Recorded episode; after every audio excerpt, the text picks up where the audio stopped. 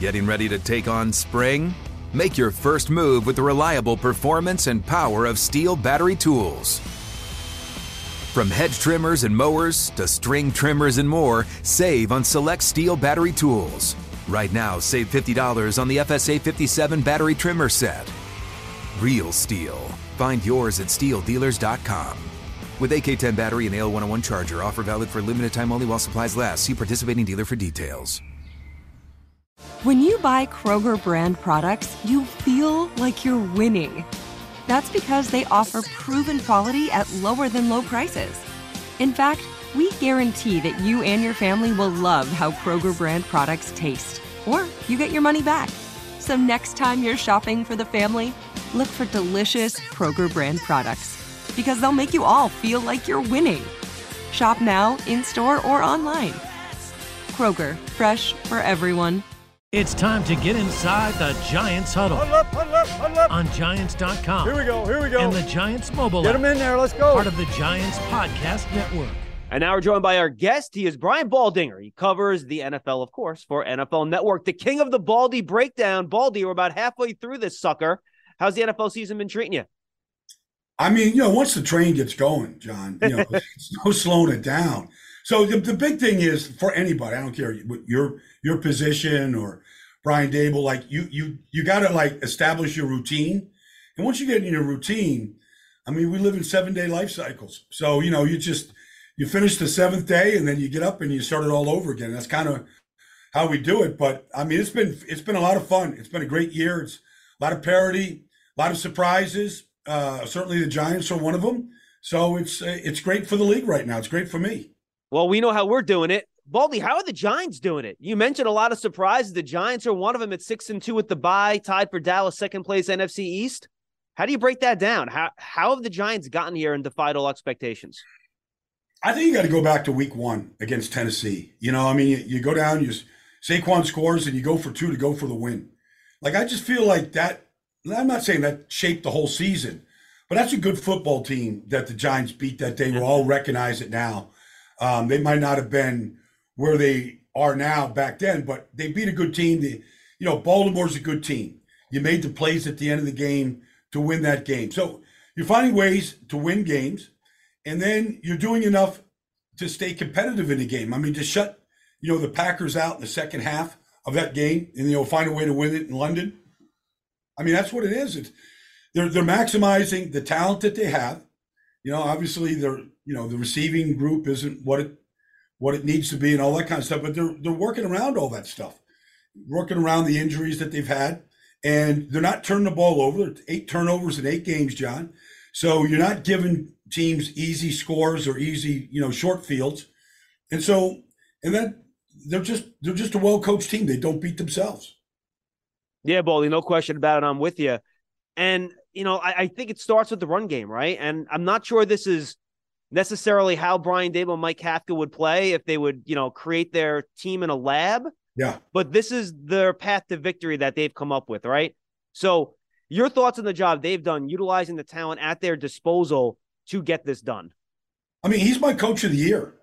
Uh, what Brian's done and what Wink and you know what uh, you know Kafka's done because really what coaching should be is okay, what do we have and how do we maximize what we have? And how do we game plan around what we have?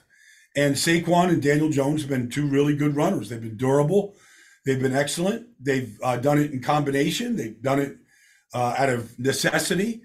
And that's how they built this team. And so Bellinger has been a really good surprise, you know, as a tight end that can block and catch and do some things. Uh, obviously, got hurt at the you know towards uh, the bye, but um, you know this is this is what coaching is all about, and you know what Wink has done with guys that came off the street, you know, guys that are playing corners and protecting the edges right now, uh, you know, putting them in a position where they can, you know, use some of the skills that they have to the best of their ability. You know, it's funny. I mentioned Saquon, and look, he deserves a lot of the credit, a lot of explosive plays. He looks like his old self. But I also want to tip my cap to the offensive line because this Giants offensive line, as you know, Baldy, has been beaten up to a pulp for like the last like seven years. And yeah. I really think this is the best run blocking offensive line I've seen here. to you go back to the Brandon Jacobs, Ahmad Bradshaw days of the Super Bowl teams. Yeah. And you know, I remember a couple years ago, Saquon Barkley had more yards after contact than he had yards. Right. That that's not the case anymore. He's got some room to operate. Yeah. Well, I, I think, you know, it starts with, you know, what Joe did, you know, Joe Schoen did in the offseason. I mean, I look, the Indianapolis Colts miss Mark Glowinski. I mean, he's like just the name says it. He's a Glowinski. He's glue. you know, Feliciano. Like those guys are just steady, steady inside. Andrew is really developed. I mean, he's he's a special player right now. We we didn't think that was the case his rookie year, but he's a special player right now. They've cobbled the left guard position together. Uh, Bobby Johnson is a great coach, uh, offense line coach. He did the same thing up in Buffalo. Uh, he's just a special guy. He knows how to communicate. He knows how to teach. He knows how to develop. And ultimately, you know, you got to play together. And that's kind of what you're you're alluding to here, John. Is like they're playing really well together, and you don't see quick penetration. You know, you, you see guys that actually understand and know what their assignments are, even when the defense is moving, shifting, and all the stuff that they'll do all the way up into the snap. So it, it's a great coaching job, Bobby, the fixing, getting guys in there that really understand how to play, just steady eddies. You know, they don't have to, you know, they don't have to be all pros, but they just have to be like really good, solid players. And that's what, you know, and Evan is is coming on. Um, you know, so I, I just feel like for the first time, like you said, in a long time, we could actually talk about the line as being a strength. You know, Baldy, we could talk about this in the context of the Giants. If you want to take it league wide, you can too. But I really think we're seeing a little bit of a transformation league wide here with the run game as teams play more of these two high safeties. I mean, look at the years that Aaron Rodgers having, that Tom Brady's having, Matthew Stafford's having, and we're seeing a lot of these running backs having big years. And you know, we're not seeing every team running outside zone now, right? We're seeing power, counter, gap scheme. Mm-hmm. What have you seen in terms of the evolution we've seen in the league this year in terms of the run game waking up and maybe in different ways than what we've seen the last couple years? Oh, there's no doubt. I mean, Chicago, Seattle, go around, you know, go around how Dallas cobbled their team together with Cooper Rush, you know, in there, you know, winning four games. And they're, you know, and I see a lot of 13 personnel, John, three tight ends out there in Seattle, especially. But Dallas went to it. They got two good rookie blocking tight ends. They, You know, a rookie left guard. They've kind of worked around that. But, you know, Chicago, as they develop their quarterback, you know, this is what they do best right now with a rebuilt offensive line. They run the ball. The quarterback is a big part of it. Quarterback runs and some scrambles, but, you know, Khalil Herbert and David Montgomery are really good at it. And so that's what I see. And even last week, you know, what Jacksonville's doing right now, it's the best that they they've run the ball really really well the last month. They haven't won you know all the games, but they've run the ball really well. I feel like this is where we're at right now. Like let's figure out what we can do best to protect our quarterback, take care of the football, not turn it over, and stay competitive. And you watch this week and see if Green Bay doesn't take that formula against the Cowboys and how they might shock the Cowboys. You know, just you know trying to stop a five game losing streak. So I'm with you, John. I see it across the league. It makes sense to me. Um, you want to you want to play two high safeties and stop the deep passing game, okay. But even if they're not sitting back there, they're still rolling that safety down. Uh, teams are going to that formula right now, and it's working for a lot of teams. Don't miss Giants football at MetLife Stadium. Limited tickets are available for all remaining home games, including a matchup with the Eagles in December. Visit giants.com slash tickets to find your game this season and secure your seat. And you know, Baldy, you talked about teams staying competitive, right? Adam Schefter put up a tweet the other day saying how the average margin of victory this year is the lowest in the NFL since 1970. And that's how the Giants have won their games. They're six and one in one score games this year. Is there a way for them to get out of that formula? Can they figure out a way to be a little bit more explosive on offense, or is this the way you think they have to play in order to win? Well, you know, they, they shipped Kadarius Toney out. We waited, you know, a year and a half to see if he could do something. Um, you know, we we're just not getting, you know, you know, Shepard's on the shelf. I mean, there's, you know, you've you've gotten a little bit, you know, on the outside from Slayton, which has been which was necessary. Yeah. I don't know how, how much I don't know what you can get from some of the guys that they have right now, you know, with Stills or, you know, pick a guy. But I mean, I think this might be the formula. Like it might come down to the final possession, final drive. Uh, you don't want to get, you know, the Giants can't afford these games to get away from them. Although weren't they down twenty nothing to to Green Bay at one point or seventeen nothing? They've been down. They were down in the fourth quarter, two scores to both Tennessee and Baltimore too. So yeah, somehow I don't know how they've done it quite baldy, and they've actually run it a lot in these comebacks, but they Yeah. have come back against some good teams. Well, I, I do remember though, like charting that game against Tennessee, like they they they couldn't gain an inch in the first half, run Yep. and then and then the run started to kind of get bigger and bigger in the second half, and Saquon had obviously the big one to start the third quarter that got them in you know scoring position. So you know they haven't left the run game, and that's what I see also though, John is teams that do get down, like you like you mentioned about the Giants, um, they're not leaving the running game. They're not abandoning it right now, and that's that's a credit to, I think you know some of these coaches saying we, we can't afford to abandon it. It's going to only get worse, and so I I think that's something that to look for with uh, with Mike and, and Brian offensively, uh, how they kind of script this thing going forward if they do fall behind in some of these games. Yeah, I, I think so too. And you mentioned protecting the ball, right? Keeping it close. Daniel Jones has done a great job of that. You know, they haven't asked him to do a ton in terms of making explosive plays down the field, throwing it down the field, but he's been very efficient in what they've asked him to do. So, how do you evaluate his overall his overall performance and his future going down the road here? Because you know he is a free agent after the year. Well, he's still got a second half, you know, and maybe a postseason. So there's a lot of football to be played. Uh, he's done everything that the offense has asked him to do this year. He's led, he's run, he's scrambled, he's rescued plays, he's made some good throws. Um, but you know, it's not where you know Patrick Mahomes. You know, it's, it's not where some of these teams are. So that's where you eventually want to get to. But they don't have the personnel to do it right now, John. Right. Yeah. So it, it even if they finish the season strong and make the postseason, like I don't know that you can still, like you can't just cut your core. I mean, it's a good quarterback class supposedly coming out, but I feel like he just keeps getting better. And kind of what they thought coming out of Duke is kind of what he is. He looks smart. He makes good decisions right now. He has figured out how to take care of the football. You do see the athletic ability.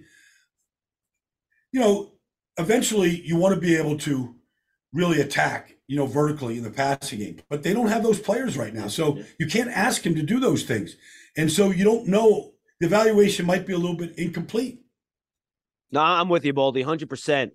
You know, I've come around on the running quarterback a little bit. I was always your traditional throw from the pocket. That's how you win games. And I do think when push comes to shove, you're in a two minute drill. You got to, you know, down four, score a touchdown. That's what you need a quarterback to do.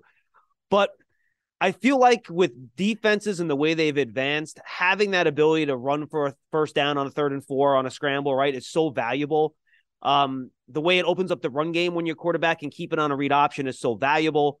But at the same time, there is an injury risk there too, right? You know, running around a lot. So, where have you kind of started thinking about this now with running quarterbacks? Because I do think it's pretty important, especially for young quarterbacks are still figuring out the pocket portion of this and reading defenses, getting the ball out quick. The run game helps, but there are risks there. So, where are you right now in terms of how much Well, you want to run your quarterback? So I remember Bill Parcells told me one time, he said, you know, Baldy, like, you know, the the NFL can only take what the college game gives you. Now, And that's what the college game is gives us. I mean, Mac Jones is a, is an aberration, but you know, they're giving you Justin Fields. They're giving you Trey Lance. You know, they're giving you these guys that, that are mobile. Now, they're giving you Jalen Hurts. So what you've seen though is all these players that came into the league as kind of like runners first are all developing. Yeah. But they only develop, John, if you just never stop building around them. Like Justin Fields, the, the talent around him is much better than his opening day start in Cleveland last year. The, the when the Eagles traded for AJ Brown, they got themselves a star at the receiver position. And Jalen Hurts has benefited from that. And so you have to take what their talent says, which is okay, they, they're really mobile, they're very good runners with the ball in their hands. But how do we develop the passing game? Well, you gotta you gotta build the offensive line, you gotta give them the weapons, you gotta, you know, and then you gotta coach them. And so you gotta coach them hard. You know, like it, it isn't always just take off and run. Like keep your eyes down the field, extend the plays. Like this is your progressions. Like you got to keep coaching them up. But these guys are dynamic players, and yes, the injury risk is is there. It's real. But you know you got to protect yourself. The rules are there to protect yourself. You got to take advantage of them. The Giants official connected TV streaming app Giants TV brings original video content and game highlights on demand and direct to Big Blue fans. Giants TV is free on Apple TV, Roku, Amazon Fire TV, and the Giants mobile app. And you know, Daniel Jones has been so valuable in that regard, Baldy. I think it really adds a, adds a different portion to his game. And you know, I guess my question for you is, what kind of adjustments do you think the Giants have to make here now at the halfway point, right? Because teams have seen this roster with these two offensive coaches, Daboll and Kafka, right, for eight games. They're going to watch the tape. They're going to figure out what the Giants are doing. And I think we saw the Seahawks do some of that last week, right? They really played that Daniel Jones bootleg. They had Bruce Irvin coming up the field and wasn't letting him get out and run. Are they going to have to make, make major adjustments here in the second half, or do you think they can still kind of stay the course? No, I think you got to. You, you always have to keep evolving, and I'm sure you know one teams. You know one of the things that teams do during a bye week um, is they go and they just self scout themselves really hard. I mean, they always do that. Um, but I would imagine that Brian, you know, and Mike and, and Bobby and the group is basically really combed the first half of the season and seeing some of the things that Seattle did in that last loss, uh, although it was a very, you know, it was a real close game in the fourth quarter. Um, and then what else can we do? Because we've seen the creativity, we've seen the reverse passes, we, you know, we've seen some creativity and everybody has those deceptive plays. The key is can you execute them and you can you dial them up at the right time. They, they seem to have a, a pretty good feel for that. Um, but yes, you got to you know keep looking at the roster. What do you have? What can we do? What haven't we done that we can do? Whether it's unbalanced lines or you know just the things that are all possible. And so I think they have to keep evolving. I I, I think the bootleg game you it, it's good, but it's a half field read. You can take those things away with the pass rush. So I do think you know there's there's other things that they're going to have to try to do here to continue to stay competitive in the NFC East. Yeah, agree. One before we talk to the NFC East, Baldy, want to ask you about the defense because I think you mentioned it. Wink's kind of doing this with smoke and mirrors, right? You know, we saw last year what happened when the Ravens lost all their cornerbacks. Joe Burrow's throwing for like six touchdown passes a game. So if you if you would have told me heading into this year that a guy they picked up in September, and this is no insult to Fabian Moreau, he's been in the league a long time, was one of your starting corners, I'd be like, all right, that could be a problem. But it really hasn't been. So how have they played this well, despite the fact that they've kind of, and now they're not going to have Xavier McKinney for you know at least four weeks, that they've kind of been figuring things out a little bit with the personnel in the secondary. Well, I mean, I just remember like Fabian Moreau, like he's just been good. Like they've, they've asked been, yeah. certain things. They, they, they've asked him to play some man coverage and cover across the field, and you know, and he's been good. You know, he, he, ball's not going over his head, so that's encouraging. Uh, I think that one thing that I think you can expect is I would imagine that Ojulari and Thibodeaux are going to be better in the second half of the season than they were in the first half. And not that they were bad, but you know they're both injured, missed time. Like I would think that now that they've seen a, a bunch of the league and protections and everything, that they're going to be better off the edges than they've been. That's going to help. Um, but Julian Love has been an MVP type player. Uh, Wink has challenged both Leonard Williams and you know Dexter Lawrence, saying that if you guys aren't in the Pro Bowl, it's my fault for not getting it out of you. So he's getting more out of them right now.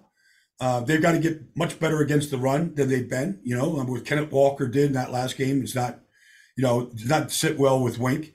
You can't just blitz the run. You got to play better techniques, um, you know, and get off blocks better. So those are fundamentals that I think you can expect. But I, I think they've got four or five guys, John, that are playing on defense that weren't there on Labor Day.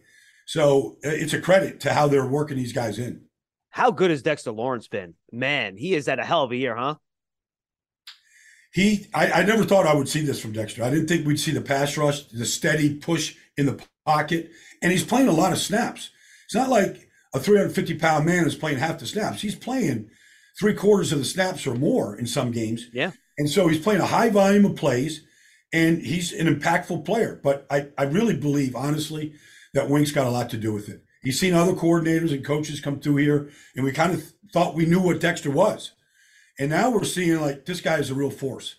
And, you know, he's, he's, he's, he's rushing the passer better. He's getting on the edges of some of these guys. One guy seems to have a difficult trying to block him and keep him away from you know the the lap of the quarterback.